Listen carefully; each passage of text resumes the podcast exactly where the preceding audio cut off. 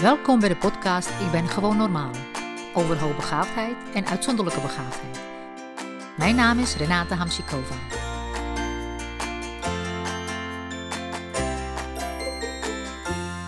Hey Paula, ik ben heel blij dat je meedoet aan ons uh, vragenuurtje. Want uh, je hebt een uh, hele bijzondere pad gelopen, of, en loopt nog steeds eigenlijk met je zoon. Ik denk dat dat echt een mooie inspiratie is voor andere ouders. Want we kennen elkaar al vanaf 2016. Toen hebben we elkaar voor het eerst gezien en ik heb toen je zoon uh, Luca uh, ontmoet. En een paar jaar geleden heb je me weer benaderd uh, om mee te kijken naar zijn onderwijs en naar zijn begeleiding. Mm-hmm. En ehm, ik vind dat je echt zo geweldig ja, je best doet en alle mogelijke bronnen inzet om, om voor hem dat onderwijs en zijn ontwikkeling uh, zo, uh, dat het aansluit bij wie hij is. Uh, mm-hmm. Dat het echt een mooi voorbeeld is en inspiratie voor andere ouders.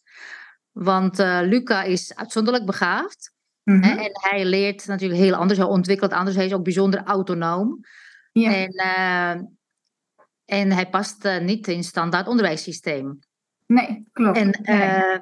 Dus daar, uh, dat is uh, heel mooi dat het, dat het in Nederland, ondanks alles wat je hoort, het allerlei tegenslagen, dat, dat, dat dingen niet werken, dat dit uh, zo gaat en hij eigenlijk op zijn plek is en, en gelukkig is. Ja. En, ja. Dus ik zou je willen vragen, zou je in het kort ehm, iets kunnen vertellen over zijn schoolloopbaan en hoe het met Luca nu gaat? Ja, ja, ik, uh, nou, goedenavond uh, allemaal. Ik ben dus uh, Paula Kaan. Ik ben ik, moeder van twee kinderen. En deze podcast gaat met name dan over mijn oudste zoon. En zoals Renate net al zei, mijn zoon die is 13 jaar oud, puberleeftijd op dit moment. En heeft, een hele, heeft al heel veel doorlopen binnen het schoolsysteem. En uh, nou, ik zou even vanaf het begin af aan een beetje beginnen. Luca, die, we kwamen al snel, uh, vrij snel erachter dat Luca uh, nou, behoorlijk slim is. En uh, ik denk dat hij een jaar of drie, vier jaar oud was toen de eerste signalen kwamen dat hij bepaalde woordkeuzes had en keuzes in een bepaalde context plaatste, wat niet paste bij zijn leeftijd. En op basis daarvan zei, hebben we uiteindelijk een intelligentietest gedaan. En uh, hebben uh, om het kort samen te vatten, is hij uiteindelijk naar het Leonardo-onderwijs geweest. Uh, onderwijs voor kinderen die hoogbegaafd zijn in, in Assen.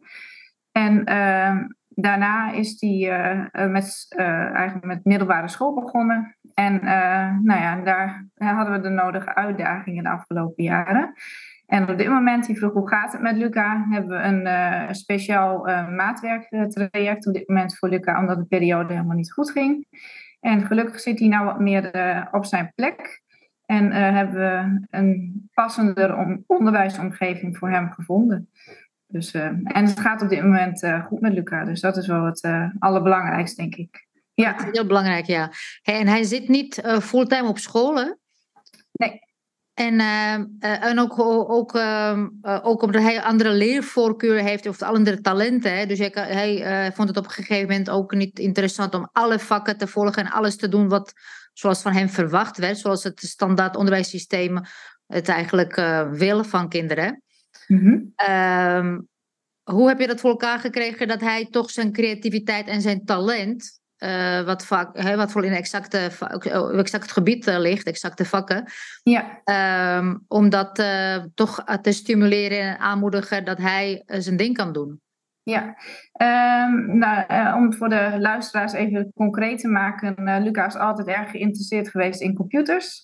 Hij is eigenlijk vanaf kind af aan, is hij, ik denk dat hij een jaar of zes jaar oud was, dat hij al zo geïnteresseerd was in computers dat hij binnen school zeg maar, op ontdekkingsreis ging uh, binnen de computer om te kijken wat er mogelijk was. Dat, uh, nou, voor de luisteraars even. Uh, hij had een MacBook op school en hij ging op onderzoek uit en hij draaide op een gegeven moment op zijn MacBook, draaide die Android en Windows fictief. Dus zo goed was hij op dat moment al met computers. En dat is eigenlijk nog tot op de dag van vandaag. zijn computers zijn hobby, het is, het is zijn lust in zijn leven, maar daarentegen eigenlijk ook zijn talent. En datgene ja. waar hij eigenlijk ook in de toekomst verder in, uh, in wil. En nou ja, hoe bereik je dan wat je daarin daar nodig hebt, is eigenlijk denk ik de kracht van continu kijken wat er wel mogelijk is. Hè, vaak als, je, als ik in gesprek ging met hè, hoe welwillend de instanties of de mensen rondom hem wel waren. Uh, ja, je loopt regelmatig als ouders van dit soort kinderen tegen problemen aan, omdat ze gedrag laten zien wat niet gemiddeld is en wat eigenlijk niet uh, past binnen de, binnen de setting. Uh, ben je eigenlijk, eh, eigenlijk toch een neiging uit de basis dat je ehm, vaak aangeeft van.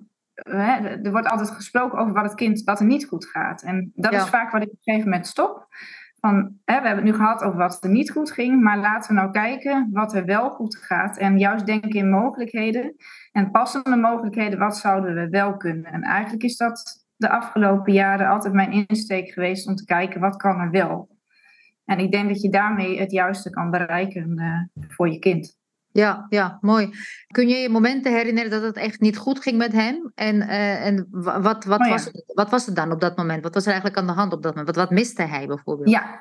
ja, op een gegeven moment heeft hij bepaalde momenten gehad dat hij echt uh, ook depressief werd. En wat hij op dat moment miste was eigenlijk de cognitieve uitdaging. Maar het probleem daarin was dat als wanneer Luca uh, cognitief niet uitgedaagd wordt of, of werd dan uh, laat hij bepaald wat ze dan uh, typeren als probleemgedrag zien. Dus mhm. dan wordt hij boos en gefrustreerd, kan hij niet meer stilzitten, uh, kan hij niet meer luisteren. Op een gegeven moment is hij zo gefrustreerd, wil hij niet meer luisteren, dan wordt hij boos. En de focus ligt dan vaak op het, hè, op het gedrag van hij is boos. Ja, ja. Maar vaak gaat daar veel aan vooraf. En dat is de kunst dat je dat kan zien en dat je daarop kan inspelen. een kind wordt niet zonder reden boos. En hij miste eigenlijk vaak de nou ja, ook wel aansluiting met anderen. Ehm, nou ja, als je zelf natuurlijk heel slim bent en uh, uh, nou ja, je draai daarin moet vinden binnen de maatschappij, dan vraagt dat nog wel de nodige uitdagingen. Uh, ja. ja, zeker. Want eh, we, we, hebben het over cognitieve uitdaging. Maar mhm. hoe is het om het, het, gevoel en je emotie om dat heel anders te zijn? Hoe, hoe heeft hij zich dan ja, verhouden tot andere kinderen? Hoe heeft hij dat aangepakt voor zichzelf? Hoe heeft hij daar een plek voor kunnen geven dat hij toch anders is, maar dat het oké is? Ja, ik denk dat hij, uh, ik denk dat één voordeel voor hem geweest is dat hij ook van jongs af aan wel met ontwikkelingsgelijke zat. Dus dat het Leonardo-onderwijs er absoluut wel een positieve bijdrage aan heeft geleverd. En uh, dat ik denk uh, dat het kind goed in zijn of haar vel blijft zitten, is denk ik dat je altijd moet benadrukken van uh, de dingen van wat hij ook goed doet. Want eigenlijk kreeg hij in de loop van zijn schoolperiode ook zo vaak te horen van ik doe dit niet goed, ik doe dat niet goed. En dat hij ook regelmatig tegen me zei, mama, het lijkt alsof ik alles fout doe. En ik denk dat je moet benadrukken een kind van kijk wat er mogelijk is, kijk wat je al wel gedaan hebt. En kijk wat jij, hè, je bent anders. Ja, dat klopt. Weet je, je bent niet gemiddeld. En daar ook heel eerlijk in zijn, want ze voelen of jij uh, daarin transparant bent of niet. En ook mm benoemen van, weet je, je bent niet gemiddeld. En ik maakte dan een, vaak een vergelijking, ook die jij wel maakte, uh, Renata, weet ik, van een, een, dieren. Je vergelijkt met dieren. Ja. En je, nou, je benadrukt van, jij bent de L, jij overziet het geheel. En... Uh, nou, jij hebt weer andere kwaliteiten wat andere mensen niet hebben. Dat maakt je niet beter, dat maakt je niet slechter, maar het geeft je een andere, ander perspectief. En ga daar vanuit en zoek je kracht. En ik denk dat ik dat altijd bij hem probeer te benadrukken. Ja, mooi. Ja. je hebt eigenlijk heel veel uitgezocht hè? en uh, veel mensen benaderd en, uh, om voor Lucas zo goed mogelijk uh, passende begeleiding te krijgen. Ja. wat zou je andere ouders willen adviseren uh, die, een, uh, die een kind hebben dat totaal eigenlijk niet in een standaard systeem uh, past. En niet per se dat je instanties noemt, want dat is per, per gemeente, per provincie anders, maar, mm -hmm. maar e-, eerder je mindset van de ouder. Of wat, wat, wat, wat, ja. wat, nou, ik denk eigenlijk dat er twee dingen zijn. Net wat je benoemt, de mindset. Ik denk dat je, ondanks dat je gefrustreerd bent als ouder, of dat je eigenlijk soms de wanhoop nabij bent, omdat je denkt, mijn kind valt uit het onderwijssysteem. En eigenlijk zie je dan de toekomst van je kind zie je, uh, wegglijden. Omdat deze maatschappij vraagt om papieren. Ja. En ik denk uh, dat daarin de kracht uh, ligt. Dat je, ondanks dat je die emoties hebt, dat het juist ook voor je kind heel belangrijk is dat je kijkt wat heeft hij wel nodig. En dat je toch een stap terug uh, doet, bekijkt wie is hierbij betrokken, wie zijn hierbij betrokken en wie moet hierbij betrokken worden. Ja. En dat je in overleg gaat met de mensen. Dus, uh, en dan vooral ook, natuurlijk moet je kijken wat gaat er niet goed. Maar daarentegen moet je kijken wat heeft hij wel nodig. Ja. En wat ik altijd gedaan heb, is de mensen rondom Luca de uh, samenwerking uh, daarmee aangegaan. En dat betreft de samenwerking in mijn geval dan hè, met gemeenten, met onderwijsinstanties, met zorgverleners, met eigenlijk nou, als, ik heb voor de, nou, een tijd terug heb ik opgeschreven eigenlijk met hoeveel mensen Luca de afgelopen jaren te maken heeft gehad. Nou, dat is echt uh, daar kan ik bijna een boek over schrijven. Tientallen? Of, ja, tientallen ja, en ook instanties die, waar ik achteraan gebeld heb. Van of zij een plek hadden voor Luca. Of dat zij opties hadden. Hè, eigenlijk van 90% hoor je van dat hij niet binnen nou, de, die setting, zeg maar, passend, dat het passend genoeg was. Want hij was mhm. te jong, hij was te oud. Of juist inderdaad zijn, uh, het cognitieve niveau te hoog. Of juist een, ergens een beperking, maar dan ook weer te veel uitdaging. Dus hij valt heel vaak tussen, tussen wal en schip. En dat maakt denk ik als ouder ook dat je gefrustreerd wordt. en ik, ben ook, ik heb ook wel eens momenten gehad dat ik boos ja, was of verdrietig of gefrustreerd. Dat het gewoon niet wilde. En dat ik denk, uh, maar er moet toch ergens een plek zijn. En ik ben gewoon gaan bellen, bellen. En het is gewoon een halve baan erbij bij geweest. ja. En heb je ook, heb je ook veel uh, aan, of regelmatig aan mensen moeten uitleggen wat eigenlijk uitzonderlijke begaafdheid is? Hoe anders het is dan hoogbegaafd en hoe anders is het dan gemiddeld? Ja, ja heel vaak. Uh, en dat was daarin uh, net wat ik bedoelde. Van, ehm, als iemand een bepaald ziektebeeld heeft, een gebroken been, dat kan je zien. Je kan het uitleggen. Iedereen begrijpt, als je gebroken been hebt, kan je niet van A naar B komen. Maar dan heb je een hulpmiddel nodig. En uh, Luca kon soms zeggen van ja, dat ga ik wel doen. Maar uh, hij ging het dan niet doen. Waardoor hij eigenlijk op zijn gedrag werd aangesproken, terwijl hij er niks aan kan doen. Want mm doordat hij zijn, zijn beeld, zeg maar, zijn, zijn eigen zijn anders was, ja. Kon hij niet altijd de hulpmiddelen krijgen die hij nodig had. Maar was te jong om het zelf te kunnen benoemen wat hij dan wel nodig had. Dus ik heb daar altijd, uh, ja, ik ben een soort tolk geweest daarin denk ik. Tolk, mensenrechtenactivist, ja. alles. Advocaat ja, ja. Eh, en moeder natuurlijk ook. Ja. ja, mooi. Maar je hebt het uh, eigenlijk goed kunnen scheiden, denk ik. Uh, dat moeder zijn, moederliefde hè, en, mm -hmm. en, mhm. en, en, empathie en uh, betrokkenheid bij je kind aan één kant. Aan de andere kant zakelijke benadering naar de derde. Ja, ik denk dat dat inderdaad mijn kracht geweest is. Dat ik altijd uh, uh, wel die stap terug heb kunnen doen. Hoe moeilijk het ook was. Want mm. net wat ik zei, ik heb ook momenten gehad dat ik dacht van hoe moet ik hierin verder? Hoe kom ik hier uh, uit met hem? En nog steeds sta je voor de nodige uitdagingen. Weet je, ja. dat is gewoon zoals het is. Ja. En dat gaat ook niet weg. Maar ik denk dat je zelf erin moet kijken hoe ga ik daarmee om. En uh, doordat je in overleg blijft, en ik denk het is echt de kracht van het gesprek, noem ik het altijd. Ja. Van, uh, boos worden brengt je nergens, maar overleggen, uh, dat brengt je ergens, dat biedt mogelijkheden. En um, ook al um, bieden mensen niet altijd de juiste oplossing, vaak zijn de intenties, de bedoelingen zijn niet verkeerd. Mm -hmm. Alleen soms komen mensen met oplossingen, wat gewoon voor hem geen oplossingen zijn, of waar je al tien keer over na hebt gedacht. Vanuit hun manier van denken en vanuit hun ja. wereldbeeld komen ze met een oplossing. Maar, ja. ja. en uh, voor die uh, uh, nou, leraren, hulpverleners of wie dan ook, zal het een nieuwe oplossing zijn. Maar voor jou als ouder is dat voor de twintigste of dertigste keer hoor je eigenlijk dezelfde oplossing. Ja. Terwijl dat geen oplossing is. Maar dan denk ik dat het belangrijk is dat je beseft van diegene bedoelt het goed. En ik denk dat je dat ook niet moet vergeten. Dat de bedoelingen zijn vaak gewoon van mensen die erbij betrokken zijn heel goed. Alleen is er niet altijd de juiste oplossing, omdat hij gewoon niet gemiddeld is. Nee, precies. En, en ze zitten misschien ook vaak met hun handen in hun haar. En dan uh, ze zouden iets willen doen, maar weten niet wat. Ja, en ik denk dat, dat je als uh, met name hè, de moeders, ik kan niet voor een vader spreken, want ik ben natuurlijk moeder. Ja. Maar uh, ik denk dat je je kind gewoon aanvoelt en dat je gewoon heel goed weet wat een kind wel of niet nodig heeft. En ik denk dat je vanuit die kracht, dat je vanuit daar zeg maar mag denken en dat je vanuit daar ook de tolk moet zijn voor je kind. En wanneer je kind valt, dat je je kind oppakt en dat je hem, hem optilt en zegt je kan het en we gaan samen verder. Dus dat een kind zich niet alleen voelt, want dat is hierin heel belangrijk. Dat is, heel, eh, dat is vreselijk ja, als je alleen voelt.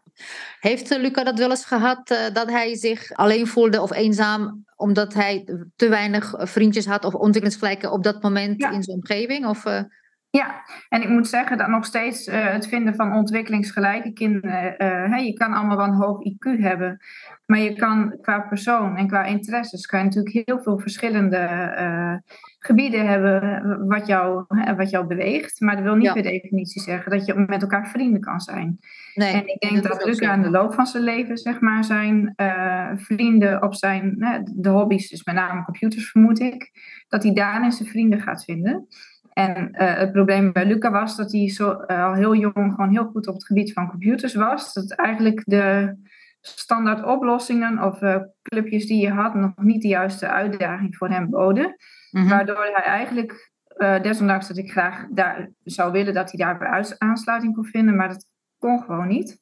Mm. En, maar ik denk naarmate dat hij ouder wordt, wordt die kloof ook minder. Dus dat hij daarin dan meer vrienden en meer ontwikkelingsgelijken erin gaat vinden. Ja, en merk je ook dat hij soms juist trekt naar oudere mensen, oudere kinderen? Altijd. Of, heeft hij eigenlijk altijd al gedaan. Ja, hij heeft altijd al naar oudere mensen eigenlijk uh, getrokken.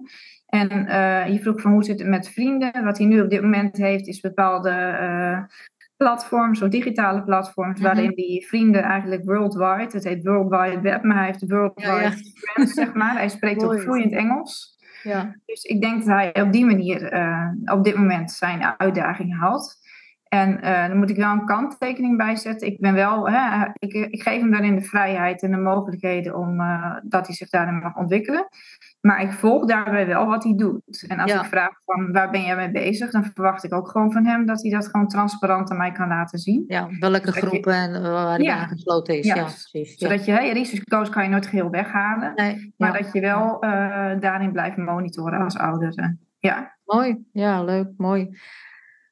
Hey, wat ik veel hoor is dat ouders bang zijn van de, uh, van de standaard aanpak af te wijken. Hè? Dus dat ze uh, denken dat hun kind uh, iedere dag naar, school, naar het schoolgebouw moet. Dat, dat, mm-hmm. dat, dat zo hoort. Ze, dan, ze denken dan dat dat van de wet niet mag en van de leerplicht om niet iets anders te doen. En ze zijn ook bang dat de leerplichtambtenaar ze benadert of dat ze een procesverbaal krijgen en dat soort dingen. Mm-hmm. Uh, wat zou je hen dan adviseren? Hoe kunnen ze dan uh, ja, rustig blijven en toch eigenlijk ja. zakelijk daarin blijven en uh, naar oplossing zoeken? Nou, ik, ik, ik denk even een stap uh, terug, want je benoemt van goh, ouders denken dat. Ik mm-hmm. denk als je denkt, dan is het, en je hebt het nog niet geprobeerd, dan is het nog op de waarheid gebaseerd. En ik denk dat, dat klopt inderdaad, ja. Dat is, ja, dat is een gevoel. Dat is een overtuiging. Ja. ja, en dat is heel erg logisch dat je dat denkt en dat je daar wellicht bang voor bent.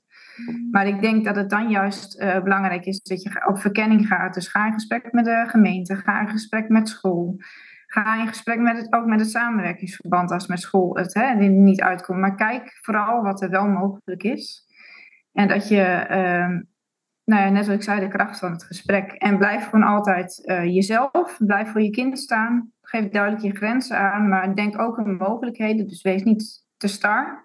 Ja. Uh, soms willen instanties wel, maar ook de instanties hebben zich aan de wet te houden. En ik denk ja. dat je gewoon met elkaar tot een oplossing moet komen. En dan ook vooral niet star uh, in je eigen hoofd, hè? Ja. Want uh, het is niet alleen dat instanties star kunnen doen, maar je kan als ouder ook bepaalde ja. denkbeelden hebben en overtuigingen van dat ja. dat op een bepaalde manier moet. Hè? En het is logisch, want je wordt opgevoed, hè? wij als mensen worden ook opgevoed. Je gaat naar school, je volgt je onderwijspad, volg je, uiteindelijk ben je klaar. Je gaat je beroepsonderwijs doen je gaat studeren of wat je dan ook gaat doen. En uiteindelijk ga je je beroep uitoefenen. Maar bij deze kinderen is dat pad is gewoon niet zo geplaveid. Ja, is niet zo als dat, uh, dat het gemiddeld zou, uh, zou zijn. Nee, dus ik denk precies. dat het onrealistisch is om je daar ook heel aan vast te houden. Want een kind heeft. Uh, het kind is niet gemiddeld en het kind zal nooit gemiddeld worden. Hè? Dat moet je enerzijds erkennen. En misschien dat het voor sommige ouders ook wel voelt als een stukje, uh, ja, klinkt misschien heel zwaar, maar als een stukje rouwverwerking. Want het beeld wat je eigenlijk voor je kind voor ogen hebt, gaat, verloopt niet zoals dat je had gedacht, zoals het mhm. gaat lopen. En het brengt daarentegen wel veel onzekerheid met zich mee. Want hè, ook ik op dit moment weet nog niet geheel hoe dat pad eruit gaat zien. Maar ik weet zeker, als je de krachten van benut blijft bespreken, wat hij nodig heeft, dat je op die manier een heel eind komt. Ja, dat is ook zo, want ehm, ehm, als ik ouders spreek, dan hoor ik dat ze vaak denken dat mijn kind is hoogbegaafd of uitzonderlijk hoort op een VWO, hoort naar het gymnasium, zo hoog mogelijk uh, diploma halen of wat dan ook. Dat is nog steeds een soort overtuiging dat je met je zo hoog mogelijk diploma uh, het best betaalde baan kan krijgen en dus gekoppeld aan geld en, en diploma gelukkig wordt. Mhm. Maar daar is Luca ook een heel goed voorbeeld van. Kijk, hij kan natuurlijk altijd geld verdienen, daar gaat het niet om. Maar hij, hij doet nu eerst waar hij goed in is, wat hij leuk vindt en waar zijn passie is. En daar kun je later natuurlijk altijd geld mee verdienen. Ja, en uh, daarentegen denk ik ook dat je um, vooral, hè, je benoemt vooral het zo hoog mogelijk niveau. Maar uh, laat heel duidelijk zijn dat voor mijzelf dat nooit mijn intentie voor mijn zoon is geweest. Maar voor mij staat altijd voorop van dat hij gelukkig is. Mhm, en ik denk, wat je kind ook gaat doen, natuurlijk, als je kind makkelijk leert, weet je, dan is. En het VWO loopt lekker en een kind vliegt er, vliegt, uh, fluit gewoon blij doorheen. Dan is dat natuurlijk mooi als dat kan. Maar als dat niet kan, een kind wordt doodongelukkig van onderwijs, dan is het onderwijs is gewoon niet passend genoeg. En is je kind gewoon niet gelukkig. Nee, dan heeft het geen zin om het te dwingen en kost wat het kost in het onderwijs te blijven. Ja, ja. Het, uh, als, hè, als iemand niet in een doosje past, dan past hij er niet in. Hoe hard je hem ook, hè, welke, welke, uh, hoe, hard, hoe harder je gaat trekken, hoe harder je, dat werkt niet. Dat, dat past niet, wat niet past, dat past niet, dat moet je passend maken. Nee, precies. Ja. Ja, dank dus, je. Uh, maar ja, ja, je loopt, en dat is bij andere ouders denk ik ook, ook die angst, je loopt gewoon tegen veel onbegrip uh, aan en je weet gewoon niet waar die weg in gaat leiden. Nee, nee, nee is ook zo. Ja, wat, ik, wat ik nog even eigenlijk aan wilde vullen was van wat ik heel belangrijk vind voor juist van deze kinderen, is dat ze iemand als voorbeeld hebben en houden. Uh, wie Luca bijvoorbeeld als voorbeeld heeft, is Elon Musk. Oh ja, Elon Musk? Ja. ja, geweldig. En uh, Bill Gates, van ja, weet je, die mensen hebben ook geen uh, gemiddeld. Uh, nee, ze zijn zeker niet gemiddeld. Nee. Verlopen. En hij zegt, weet je, die zijn ook gekomen. Dus als die er ook gekomen, dan moet ik er toch ook kunnen komen. Maar hij denkt, nou ja, weet je, hou dat vast. En nou ja, ik, jij volgt jouw pad en waar je dat brengt, je gaat het wel zien. Precies, maar dat is inderdaad jouw pad. Ja, en dan, ja, juist. Ja, en niemand kan je daarover vertellen wat je moet doen. Nee, nee, daarom. nee, dat is mooi, ja. Ja. Um, maar je blijft daar dus eigenlijk um, aan de kant ja, heel erg betrokken natuurlijk, uh, zakelijk en ook kalm onder. En mhm. ook al, uh, maar hoe ga je, hoe heb je, of misschien is het nu niet aan de orde, maar in het verleden is het, he, vertelde je aan de orde geweest dat je zo niet gelukkig was. Ja, ja. Um, hoe moet ik me dat voorstellen? Dan ben je natuurlijk je moederhart, hè? Dan, dan, dan gaat eerst uh, opspelen en dan, hoe blijf jij uh? Hoe blijf jij rustig? Wat, wat doe jij, uh, ik bedoel, om, om alles uh, draaiende te houden, om bij jezelf te blijven ook? Ja, dus ook gaandeweg heb ik dat eigenlijk ook geleerd met vallen en opstaan. Is dat je, ik ben ook al eens in, in ik kan me herinneren dat hij echt nog heel jong was. Ik denk die jaar of zes, zoiets. Dat hij achter in de auto zat. En dat hij zo uit zijn ogen staarde, gewoon een hele lege blik. En dat hij zei van, nou mama, voor mij hoeft het eigenlijk allemaal niet meer. En dan weet je, als moeder breekt je hart als je dat van je eigen kind hoort. Dat je denkt, je bent zo jong al en je ziet eigenlijk al geen, uh, geen uitweg meer, terwijl je nog zo klein bent. En ik kon me dat eigenlijk eerst als iemand dat zou vertellen niet eens voorstellen. Maar ja, dan helpt je, als moeder hel je. Eigenlijk op dat moment, ik was ook wel hopig dat ik niet... Uh, eigenlijk niet wist wat ik moest. En uh, wat ik toen ben gaan doen is, nou ja, de kracht van het netwerk, denk ik. Uh, je hulpbronnen, steunbronnen, mensen die rondom je staan, uh, erbij betrekken en mee laten denken. Ja. En dan nog, daarentegen je ook niet altijd tegen laten houden. Want mensen geven vaak goed bedoeld advies. Mm -hmm. Maar daarin volg je eigen hart. En uh, nou ja, je zei hoe voelde je op dat moment? Nou, mijn hart toen niet zo depressief was, helde echt. Ik was zelf ook verdrietig omdat hij verdrietig was. Ja. Ja, ja. Dus. Heb, je, uh, heb je dus als moeder, als mens, door je kind, door zijn ontwikkeling, bepaalde dingen bij jezelf ook ontdekt? Ging je misschien anders naar jezelf kijken, naar je eigen hoogbegaafdheid? Of ben, je, ben je daardoor gegroeid, sterker geworden of anders? Ja, ik denk, ik denk dat ik ja, ik denk dat ik daarin uh, sterker ben geworden. En eigenlijk uh, de afgelopen jaren, uh, nou ja, voor, voor mensen als beeldvorming, ik heb naast dat ik mijn werk heb gedaan, heb ik dus dit geruild en gezeld. In tussentijd heb ik zelf nog opleidingen behaald. Mm En ik heb het thuisfront doorgedraaid. Dus achteraf krijg ik ook wel eens te horen van hoe heb je dat gedaan? Dat ik eigenlijk ook wel eens denk, hoe heb ik dat gedaan? Maar ook wel met veel vallen en opstaan en met met je omgeving wat je ondersteunt. En ik denk dat bij mij het geholpen heeft dat ik zelf, uh, nou, ik denk best wel goed kan organiseren. Mhm. En uh, analyseren. ja. ja, en ik denk dat dat mijn kracht is, waardoor ik het overzicht daarin uiteindelijk wel heb kunnen behouden. Maar net ook met vallen en opstaan. Want ja, weet je, ieder mens maakt fouten. Je doet dingen goed, je doet dingen minder goed.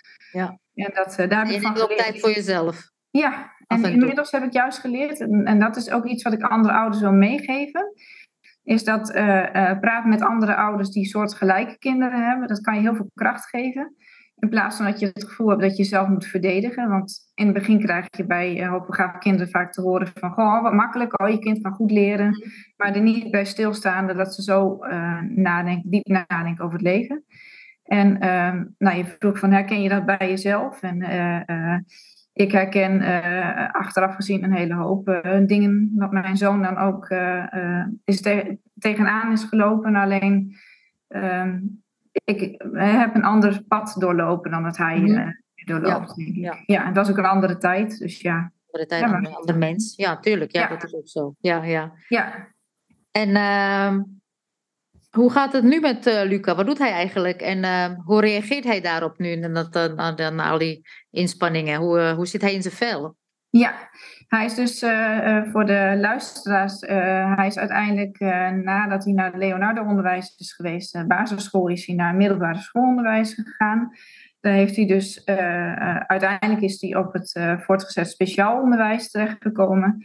En uh, daar is hij eigenlijk, uh, in het eerste jaar ging het nog wel aardig, kon hij er nog wel doorheen komen, maar het tweede jaar liep hij helemaal vast. Mm En toen ben ik eigenlijk ook alle instanties uh, bij langs gaan bellen. Ik heb echt lijsten en lijsten gehad met instanties, met mensen die ik benaderd heb om te kijken of ze een plekje hadden. En na heel veel bellen en veel doorzettingsvermogen heb ik uiteindelijk een, een plek in Groningen weten te vinden. Maar ja, waar, waar hij dan uh, waar hij ook een passende omgeving heeft gekregen. En hij focust zich nu met name uh, op dit moment op computers. Mm -hmm. Daar doet hij een soort van stage. En vanuit daar wordt verder gekeken welk onderwijs hij nodig heeft om het weer stapsgewijs op te bouwen. Ja. Want het probleem bij Luca is dat hij eigenlijk het vertrouwen een beetje in het leren is kwijtgeraakt. Omdat hij uh, nou ja, eigenlijk daar zo vastgelopen is dat het gewoon op de nu niet meer wilde. En, en uh, de focus ligt nu op het uh, uh, vanuit kracht zeg maar weer willen leren. En de vraag is waar dat uiteindelijk eindigt. Hè? Is dat de reïntegratie richting onderwijs, reïntegratie stapsgewijs richting werk? de tijd zal het leren. Ik zou zeggen reïntegratie richting zichzelf. Nou, dat is het allerbelangrijkste. Dat is heel mooi. Dat is het belangrijkste. ja, zo is het. Ja. ja. En hij is weer blij. En uh, het bijzondere is dus, want uh, ik merk nu dat tegemoet gekomen wordt aan zijn passie en aan zijn kracht eigenlijk. Hetgene wat hij wel goed kan. Dat ik thuis weer, mooi, weer echt oprecht heel mooie gesprekken met hem kan hebben. En dat ik meer de gesprekken weer over het leven, over hemzelf, waar hij staat, wat hij wil, wat hij vindt. Ja. Daar is weer oog voor. En toen hij, uh, toen eigenlijk meer gefocust werd op wat allemaal niet goed ging en dat hij rot in zijn vel zat, hm. toen kon ik het gesprek ook minder goed met hem aangaan. En kon ik ook minder goed achterkomen, wat wil jij nou eigenlijk? En nu wordt er voldaan eigenlijk aan zijn behoeften. En dan zie je dat hij zich meer gaat ontwikkelen, ook op sociaal-emotioneel gebied. Ja, dus hij wordt misschien ook creatiever en anders kon veel on, meer ontspannen eigenlijk, denk ik. Juist, ja. dat. Ja, ja. Mooi, dus- ja, heel mooi. Ehm, ja, ik denk, uh, uh, is er nog iets heel belangrijks wat je zou willen vertellen? Of, of uh, heb je nog, want ik zou je ook willen vragen ter afsluiting of je nog bepaalde aanmoediging hebt voor ouders. Maar misschien wil je nog daarvoor iets vertellen? Of, ja, eigenlijk net als je zegt van aanmoediging van mensen die hier tegenaan lopen. En hoe wanhopig ook de situatie lijkt. En de ene situatie is de andere niet. Ga uit van je eigen kracht. Ook als ouder, of je nou vader of dat je moeder bent. Ehm, kijk naar wat je kind nodig heeft. En vooral luister ook goed. Dus luister wat je kindje vertelt. Kijk ook goed wat je kind doet. En uh, wees ook transparant. Uh, ook naar jou als ouder in emotie kan je ook als reageren dat je denkt, oh, dat is niet zo handig voor mij. Dus nou ja, daar mhm. is ook een stukje zelfreflectie ook wel belangrijk. Maar blijf in gesprek. Dus dat is eigenlijk wat ik mensen mee wil geven. zoek de kracht van het gesprek op en kijk naar wat wel mogelijk is. En stop wat niet mogelijk is. Mooi. Dat. Ja, heel mooi. Nou, heel erg bedankt voor, voor jouw uh, input en voor je uh, ervaringen delen. Want ik denk dat, dat heel veel ouders daar echt veel aan hebben. Omdat uh, ouders vaak ook met hele jonge kinderen al zitten. Dat ze, hè, dat ze niet naar school kunnen of willen en wat dan.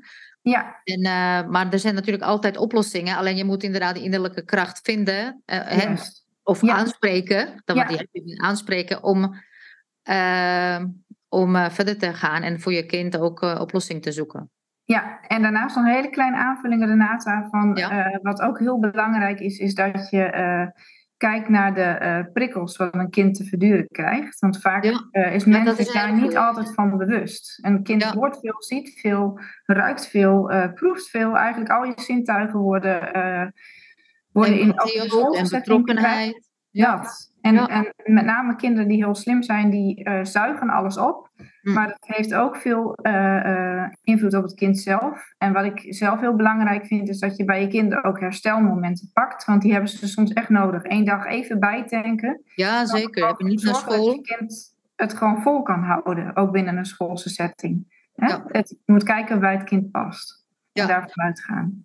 Ja, dat is een hele mooie aanvulling. Ja, dat is, dat is ook zo. Ja, mooi. Goed. Nou, heel erg bedankt namens eh, alle mensen die gaan, die gaan luisteren en die daar iets aan hebben. Graag en, uh, heel veel succes met, uh, met alles en uh, groet aan Luca. Ja, dankjewel zou ik doen. Ja, dankjewel Yvonne. Als je vragen hebt kun je me mailen op renata-iq.nl Tot de volgende keer. Zorg goed voor jezelf en zorg goed voor elkaar.